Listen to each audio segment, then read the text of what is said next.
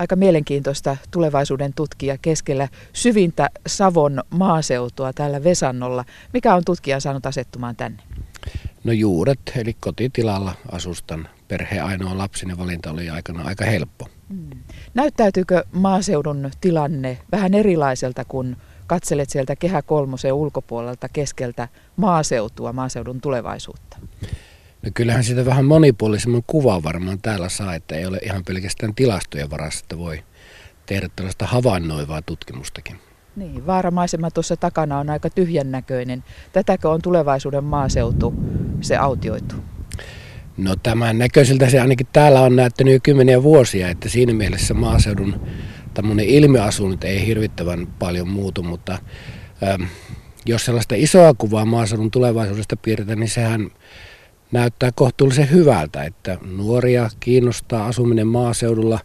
Meillä sellainen suurin rakennemuutos maaseudulla on varmaan tässä seuraavan parinkymmenen vuoden aikana menee ohi. Maaseudun ikärakenne tasapainottuu. Tämä ikääntymisen ongelma siirtyy maaseudulta kaupunkeihin. Meillä, meillä tavallaan tämä ikärakenne on aika tasapainoinen parinkymmenen vuoden päästä. Sitten maatalouden ja metsätalouden työllisyyden tällainen nopea aleneminen pysähtyy pikkuhiljaa ja sekin tasottuu. Ja sitten ehkä kaupungistuminen alkaa olla Suomessa ohi pikkuhiljaa. Toki se on ollut jo vähän ohi 90-luvun alusta saakka, että sen jälkeen se on ollut hyvin hidasta ja kaikki trendit aikanaan päättyy. Että, että siinäkin mielessä, jos 20 vuotta tästä pannaan aikaa eteenpäin, niin – ei tämä ollenkaan niin kuin huonolta näytä. Ja sitten paljon uusia mahdollisuuksia muun muassa biotaloudessa. Kaikki luonnonvarat ovat hajallaan tällä maaseudulla. Meillä on tällainen hajautunut öljylähteiden verkosto täällä, täällä jota tulevaisuudessa hyödynnetään sitten huomattavasti nykyistä monipuolisemmin. Eli voidaanko jo sanoa, että se maaseudun maatilojen ää, pahin tilanne alkaa olla taittunut nyt? No se on hyvin moniulotteinen se ongelma, että tämä maatilojen rakennekehitys toki jatkuu.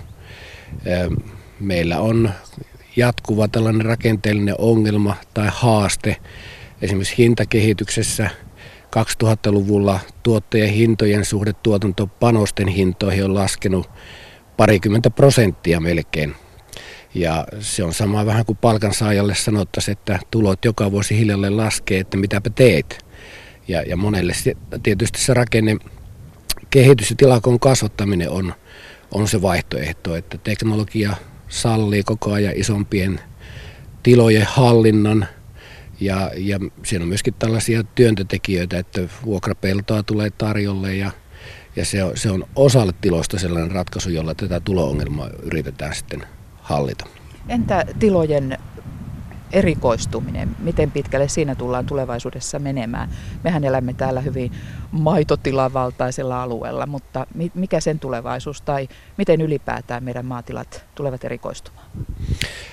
Tätä erikoistumisen tarinahan meillä on ollut tässä jo varmaan parikymmentä vuotta, että meillähän nyt jo maatilat ovat hyvinkin erikoistuneita ja ehkä siellä vielä tällaista toimintojen kuoriutumista tapahtuu, että esimerkiksi isot kotieläintilat eivät enää välttämättä tuota itse rehua, mikä on nyt jo aika yleinen, yleinen toimintatapa.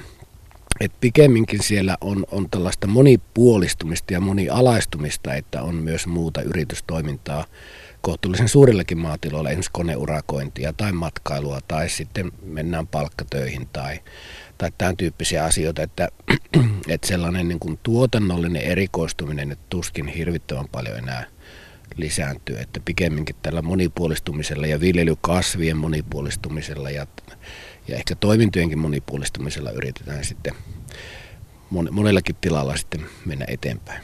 Maatilojen määrän arvioidaan vähenemään hyvin radikaalisti. Joo, rakennekehitys jatkuu varmaan vielä tästä tästä hamaan tappiin ja sitä, se lukumäärä on sinänsä ehkä vähän epäkiinnostavakin asia. Siihen on näitä työntö- ja vetotekijöitä, jotka sitä pitää sitä rakennekehitystä yllä, toimeentulon hankkiminen, tämä hintojen epäsuhta, tuottavuuskehitys, pellon tarjonta, kun pieniä tiloja lopettaa.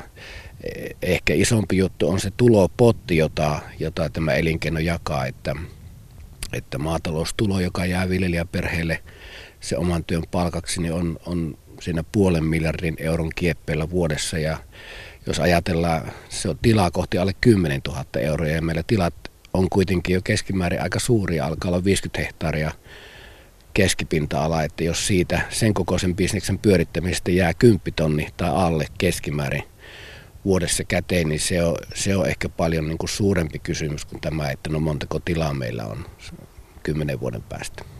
No vielä siihen kysymykseen. Nuoret ovat kuitenkin aika toiveikkaita ja on uskoa maaseudun tulevaisuuteen. Mitkä tekijät siellä ovat ne tärkeimmät, mitkä vaikuttavat? No jos nuorista viljelijöistä puhutaan, niin, niin varmaan tietysti ammattitaito antaa itseluottamusta ja, ja kyllähän tässä on se peruskuvio tietysti aika selvä, että, että joka maassa suunnilleen se oman kansan ruoka tuotetaan.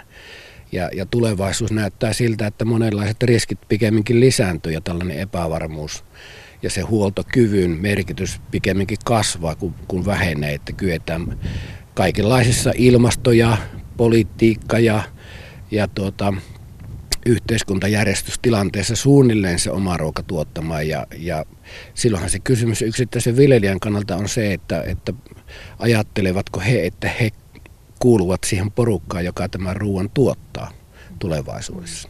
Ja kun globa- globaalisti ajatellaan, niin Suomen maa seudun tietysti tuotanto näyttäytyy aika merkittävänä, kun ajatellaan. No ilmastonmuutos on tietysti sellainen tekijä, mikä, mikä on myös omalla tavallaan tietynlainen uhkakuva myös Suomelle.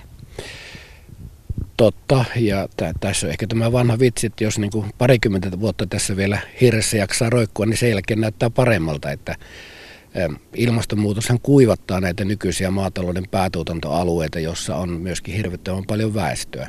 Ja silloin tällainen makea veden suurva, suurvalta niin kuin Suomi, niin kyllä meidän suhteellinen asema pitkällä aikavälillä pikemminkin paranee kuin heikkenee, koska ne meille, meille tulevat ilmastonmuutoksen haitat ovat kuitenkin suhteellisen pieniä liittyvät esimerkiksi talveen ja, ja syysviljojen talvehtimiseen ja tämän tyyppisiin kasvitauteihin ja, ja sellaisiin kuitenkin niin kuin hallittavissa olevia asioita.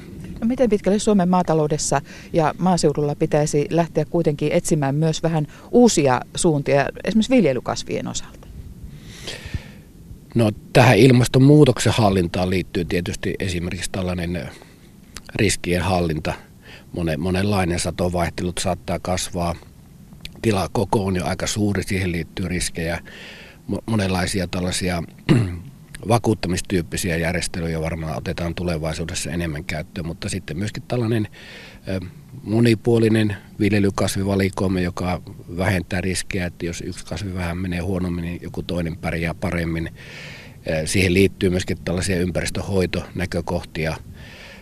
Ruokavaliot ehkä muuttuu tulevaisuudessa enemmän kasvispainotteisimmissa käytetään enemmän esimerkiksi palkokasveja, joka taas niin kuin näkyy sitten viljelypuolella.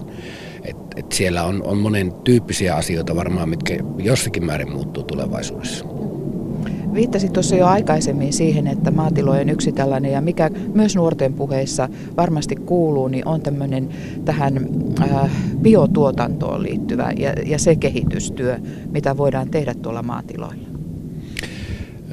Maatilojen tasolla tämä biotalous varmaan näkyy ihan edelleen perinteisten raaka-aineen tuotantona. Tuotetaan elintarvikeraaka-aineita ja puuta ehkä tällaisena kiertotalouden lisääntymisenä, että käytetään kiertotalouteen perustuvia lannoitteita, biokaasua, tuotetaan ehkä hajautetusti pienessäkin mittakaavassa sähköä, kaikenlaisia tämän tyyppisiä asioita, mutta, mutta se suurempi muutos varmaan tulee täältä kysynnän puolelta, että jos meillä, meillä tulevaisuudessa öljytaloudesta siirrytään tähän biotalouteen, että, että energiapuoli pyörii sillä tavalla ja muovia korvataan sellulla ja kaikkia tämän tyyppisiä todella isoja asioita tapahtuu, niin sehän vahvistaa nimenomaan tätä ihan meidän perusraaka-aineiden kysyntää.